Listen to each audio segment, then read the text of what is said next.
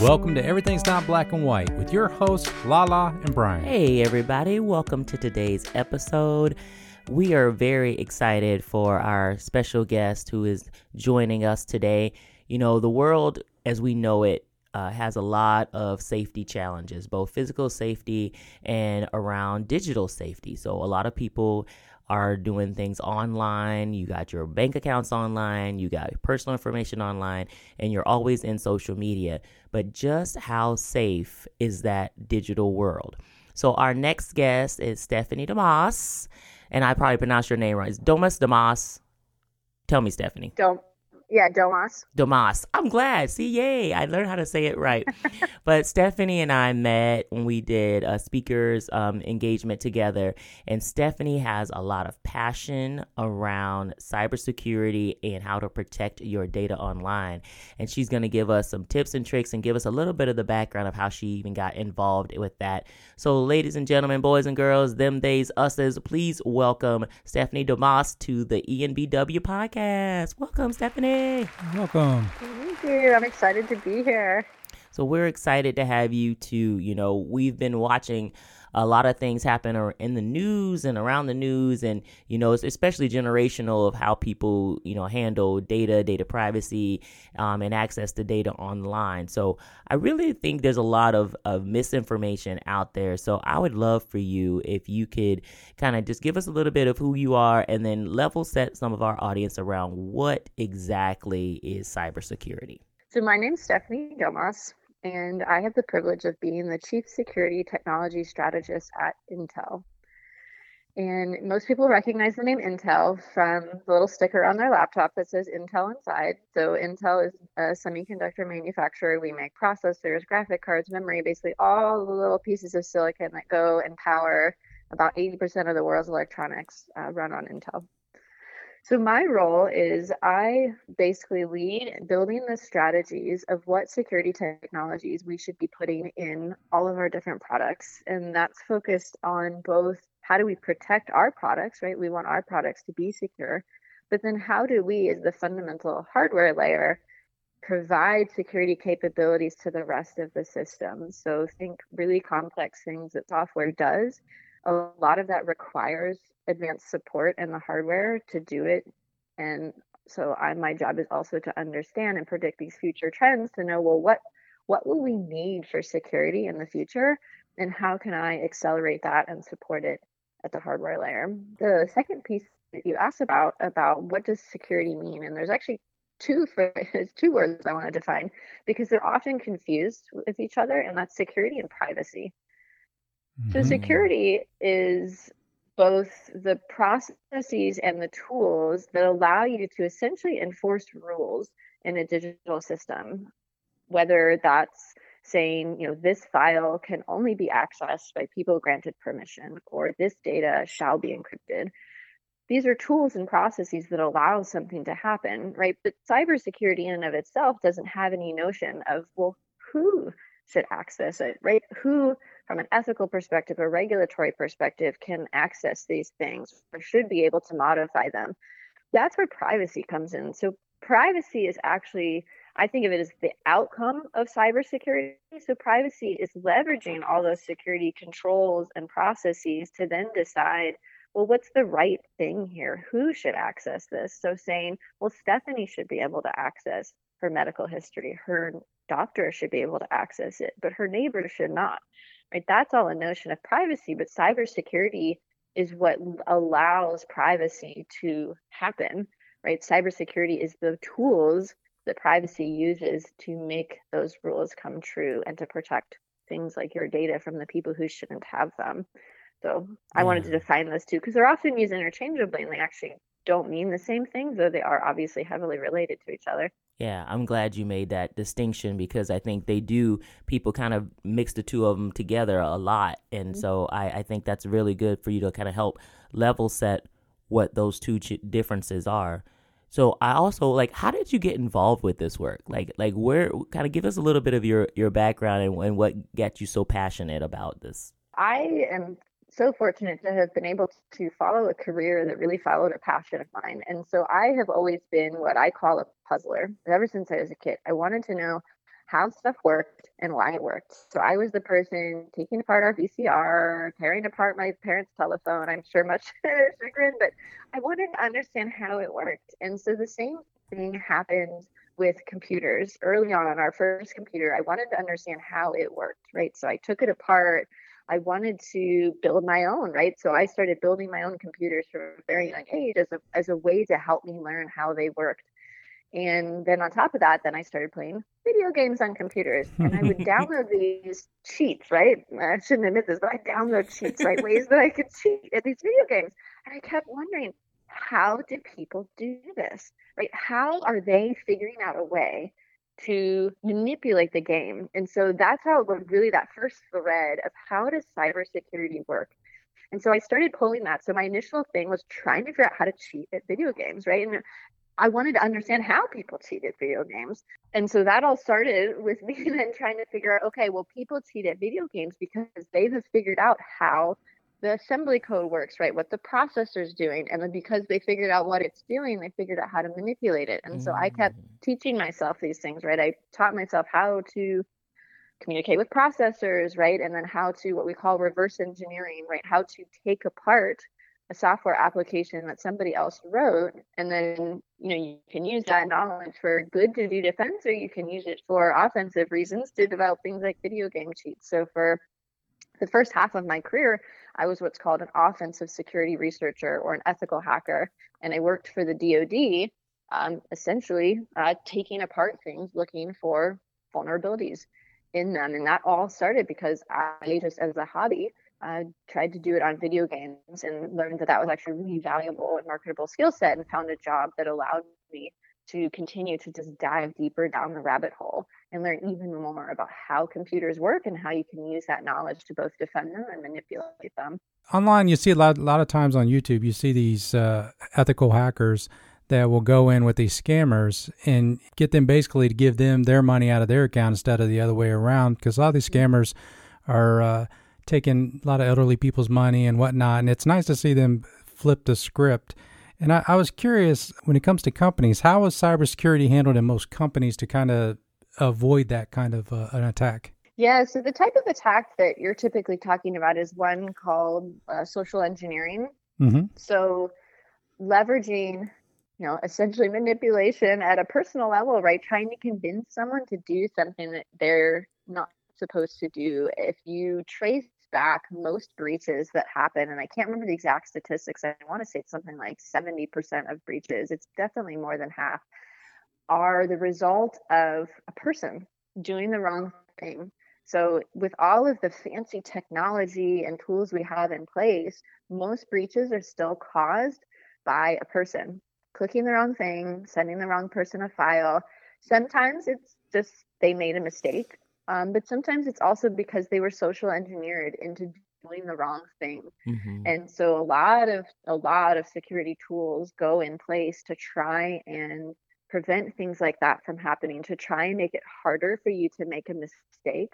Now, if you're malicious in your intent, obviously it's a little harder to prevent you from doing that. But to try and prevent people from just simply making a mistake. There's a lot of tools just doing behavioral analysis and trying to understand like this is not something this person normally does. Let's throw an alert about that. This is not a time that this person normally works and why are they accessing this file? And so a lot of it comes down to also just education of the individual just people, right? General cybersecurity education. I think there is a very real opportunity for uh, education systems that everybody should have a base understanding of cybersecurity, mm-hmm. not just cybersecurity professionals.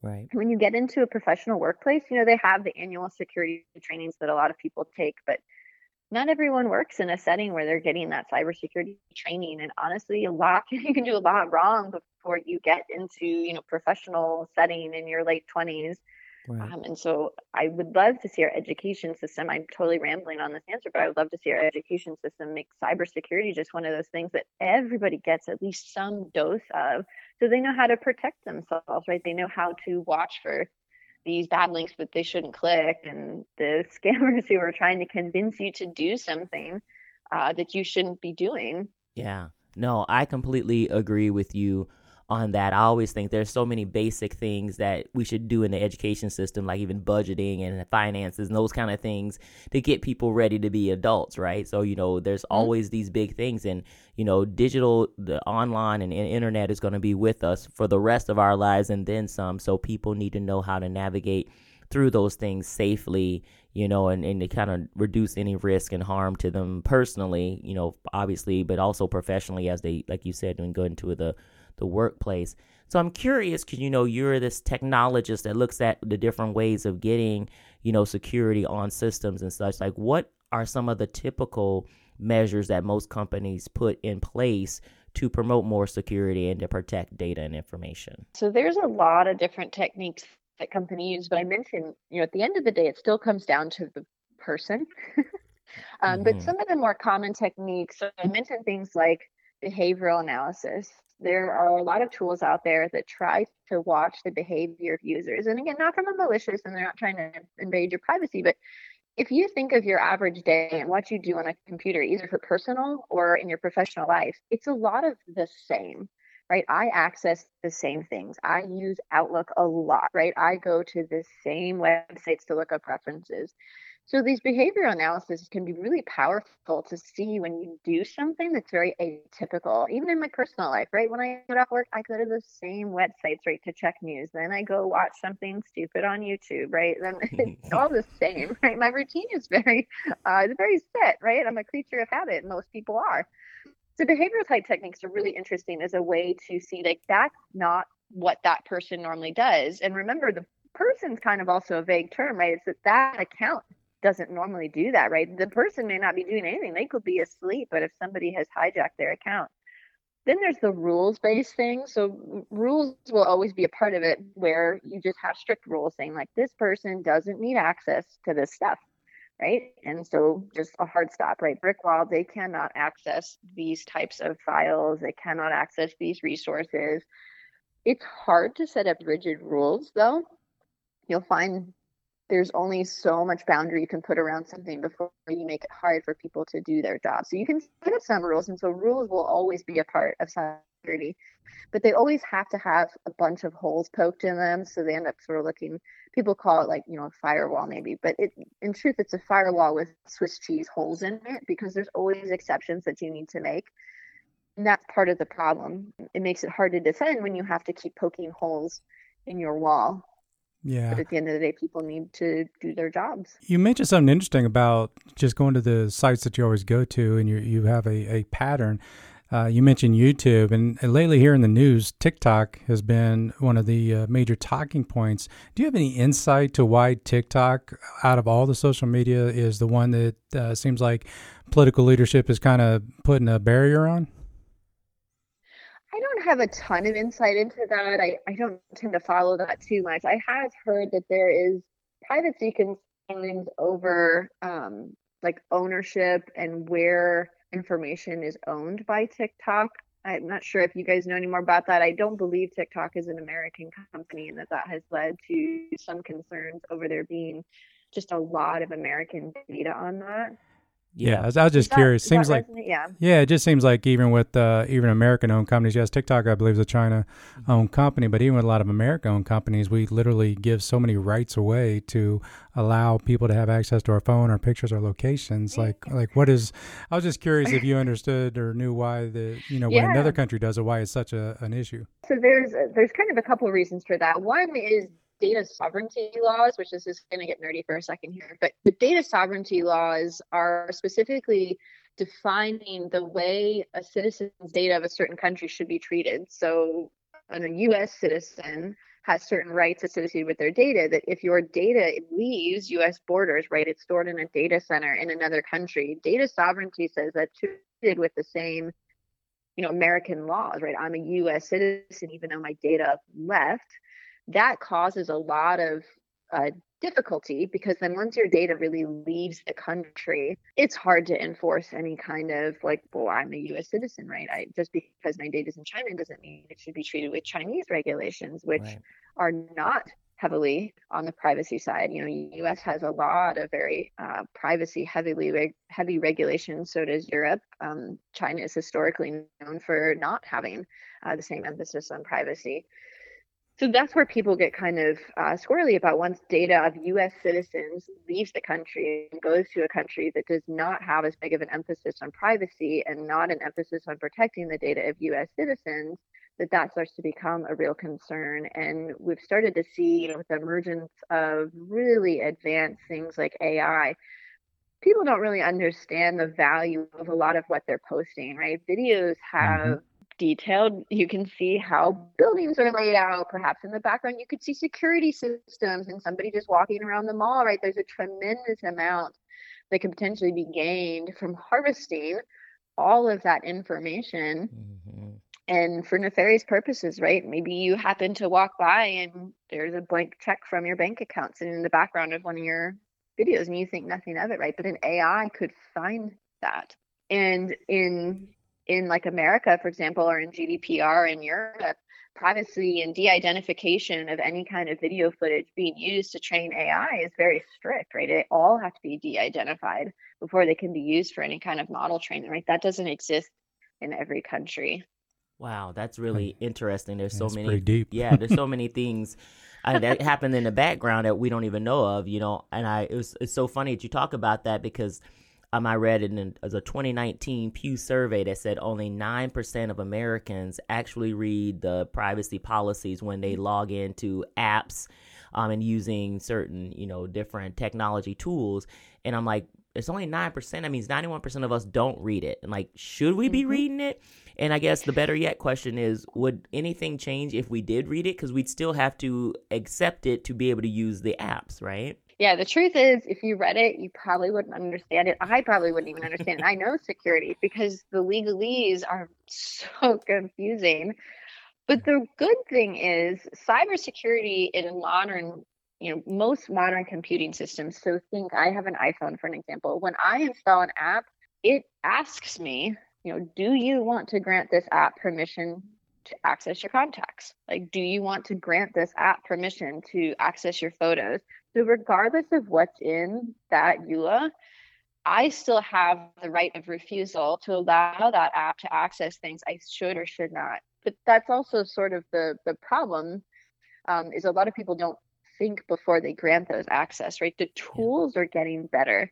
Um, most modern browsers, right? Chrome OS, I use Brave, um, which is a very privacy focused browser they give you these options, right? To say, do you want this site to track you?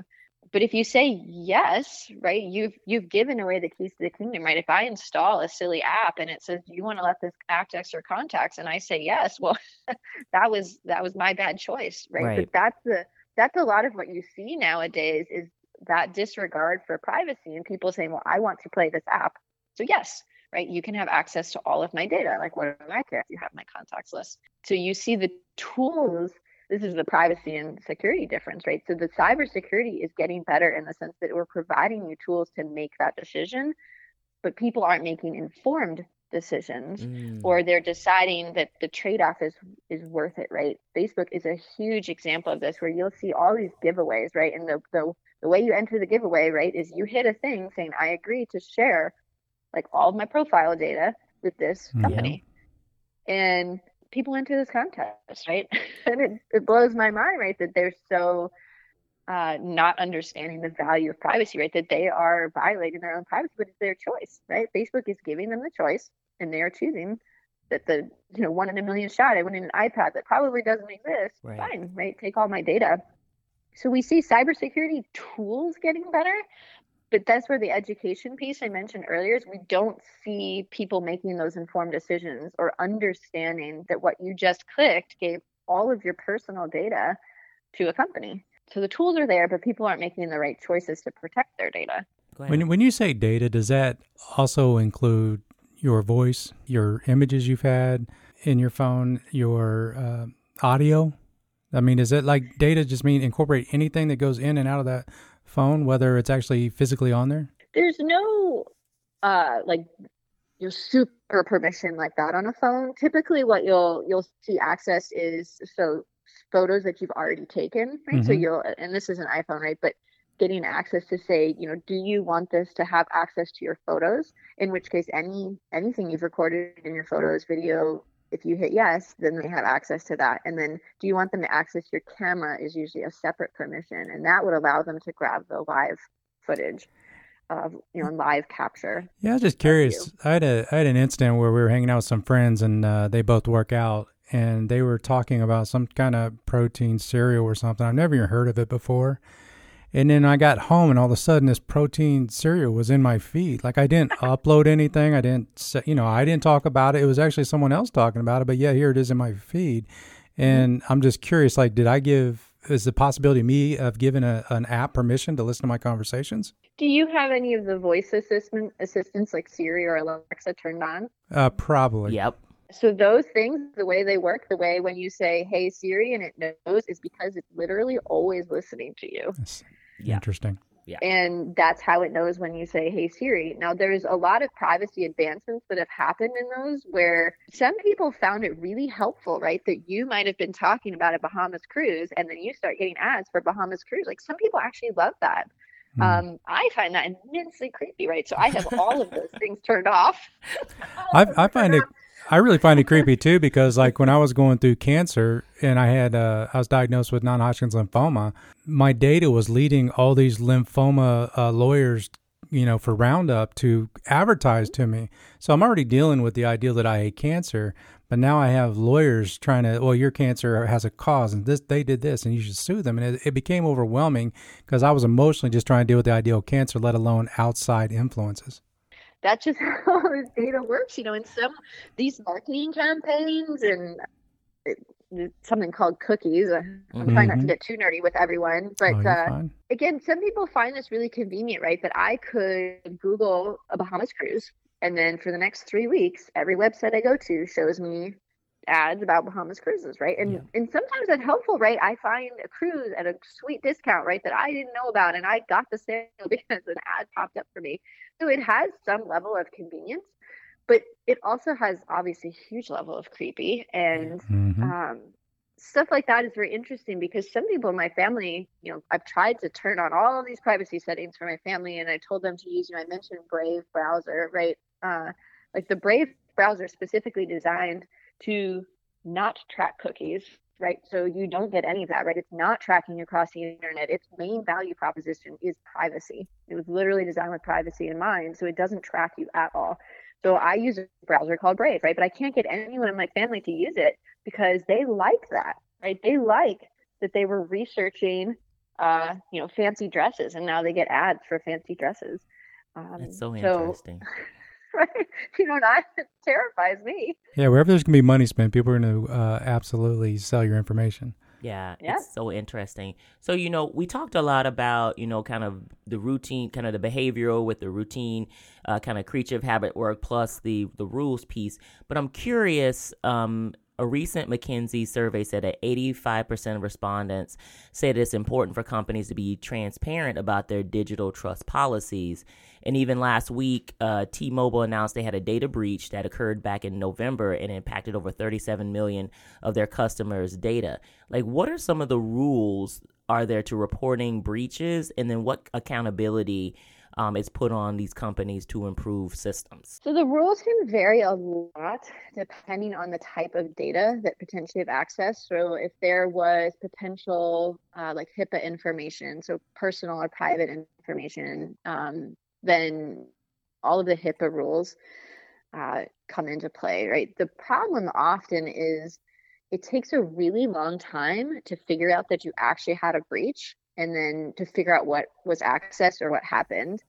So in that case, and you know, I'm not defending their their slow response. I, I don't have enough detail on there, but what happens a lot of times is you start to see, you know, little alerts here and there, and maybe this is odd behavior. And the average time it takes to identify that a breach has happened is a year. Oh wow. Oh, that's a long time. And because a good attacker, right, can just hide in the noise.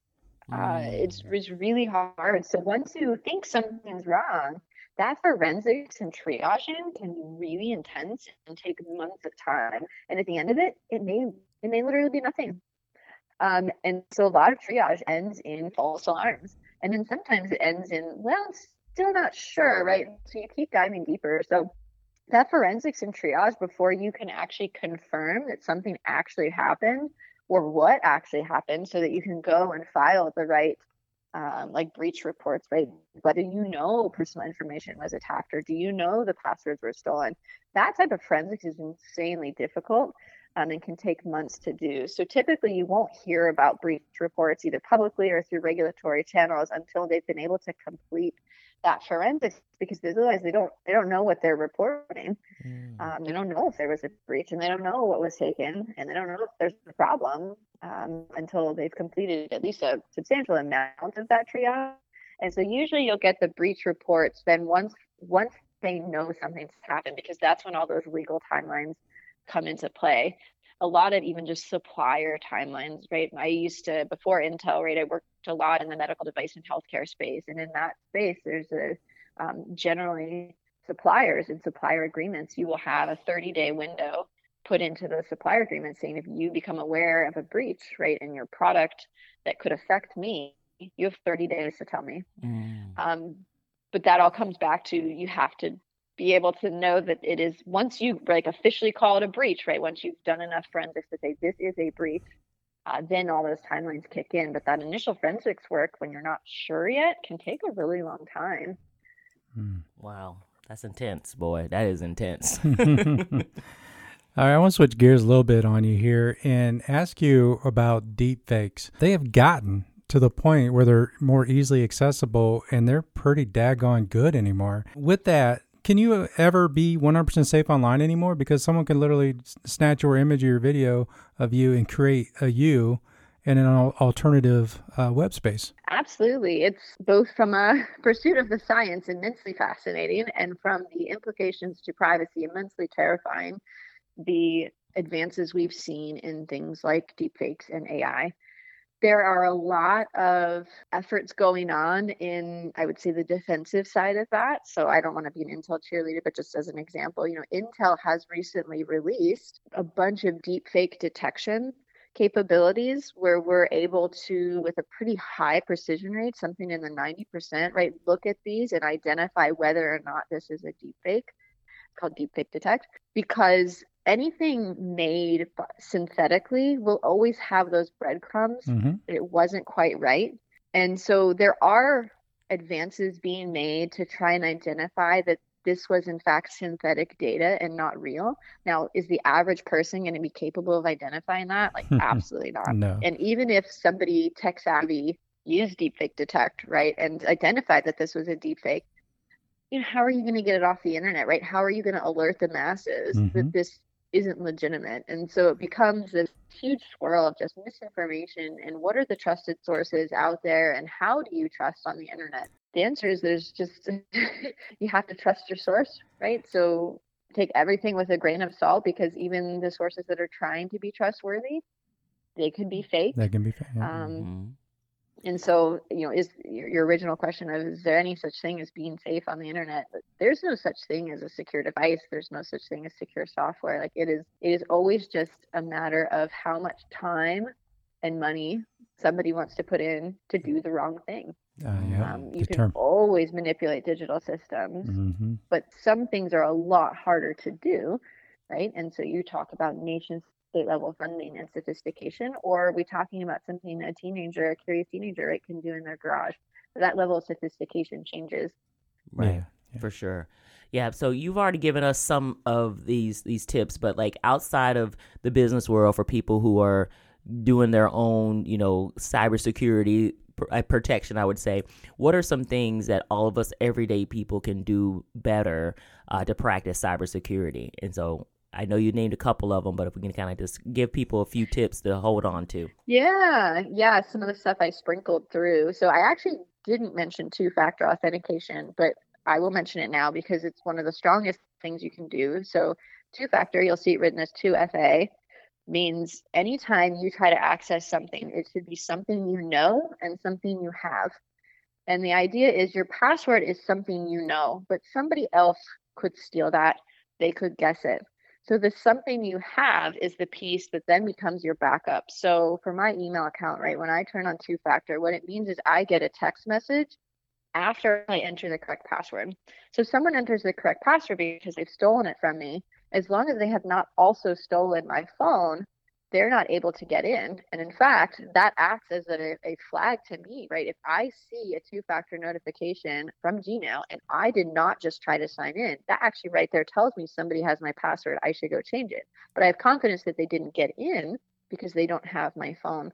So, two factor is an immensely powerful tool, but it's inconvenient, right? Some people don't like the fact that they have to go get their phone and get a text message, or they have to carry a little dongle around, right, that shows a rotating number on it. Mm-hmm. But two factor is immensely strong, and anything you're worried about, like a bank account or your email accounts, they all support two factor, and you should absolutely turn it on. Uh, the second one I mentioned earlier was around privacy. And if you are not the type of person who appreciates things spying on you or wants you know your all your search ads to be tracked through things like cookies. And i mentioned uh, I'll, I'll, mention two browsers. One is called brave which is a privacy is their main value proposition. They were literally built with the idea of security and privacy in mind. So it's a browser that specifically it blocks tracking cookies on any website you go to and it does all sorts of checking to make sure any kind of encryption that they're using on that website is authentic. And it will warn you if it detects something that's not secure or not an authentic version of a we call it a certificate but you can think of it as basically saying that basically the crypto they're using or the cryptography is not valid. And if it's not you shouldn't do anything sensitive on that website. So brave will do that. Mm-hmm. there's also another one called duckduckgo same kind of thing. It's built with privacy and security in mind. So replacing your browser, or at the very least, if you love Chrome, right, install the DuckDuckGo or the Brave plugin, mm-hmm. and it'll give you some of that functionality in, in your current browser. It's stronger to use their browser, but you can still get some of it if you have your favorite browser. And then the last is you're gri- you're given permission in so many of these things when you install apps on your computer, when you install apps on your phone, the operating systems are now strong enough to give you the right of refusal to say, do you want this app to do this thing? Make smart choices, right? That is your opportunity to stop a malicious app from doing something on your phone. But the truth is, once you say yes, well, you've given it access, right? Your phone won't prevent that because you've told it that it's okay for it to harvest that data uh, from your phone. So make those informed decisions on when you are granting access to things. Security is the thing that enforces it and gives you the option, right? But you choosing privacy and saying no when it makes sense, you know, that's actually uh, you are getting the keys to the kingdom, right? Use them wisely. Yeah. Yeah, it reminds me of uh, the episode. I don't know if you watched Lost Boys when uh yeah they, Sam invited the vampire head vampire into the house. Like if he just said you you're invited, he wouldn't have come in. So then they would have solved the problem and wouldn't have had a vampire in their house. So I feel that so closely with what you're talking about with inviting people in to take your privacy away. Mm-hmm. So thank you for that, Stephanie. So how can people get in touch with you if they want to learn more from you and kind of watch your journey? So the best way is to connect with me on LinkedIn. So if you want to see what I'm up to, I like to write various articles, I speak at places, podcasts, all that sorts of stuff. I'm working on a book, right, that probably be out next year, but any of that stuff, um, LinkedIn is the main area where I share my thoughts and what I'm working on. So it's the best way to follow and connect. Awesome. So we will actually link your LinkedIn in our Perfect. liner notes so that people can connect with you. So this has been so incredibly enlightening, Stephanie. I mean, you've actually educated me on some things because mm-hmm. I think mm-hmm. I was getting cybersecurity and privacy mixed up as well. So I'm very glad that you were able to come and give us some more insights on how to think through this and how to protect ourselves. And I'm afraid to pick up my phone now. exactly. Exactly. So, Brian, how can people connect with us on the podcast? Yeah, we'd appreciate if you would uh, like and follow us on Facebook. And you can also email us if you have any questions at enbwpodcast at gmail.com. All right. Well, that is our episode for today. We thank Stephanie again for yeah. being here and sharing you. this knowledge with us.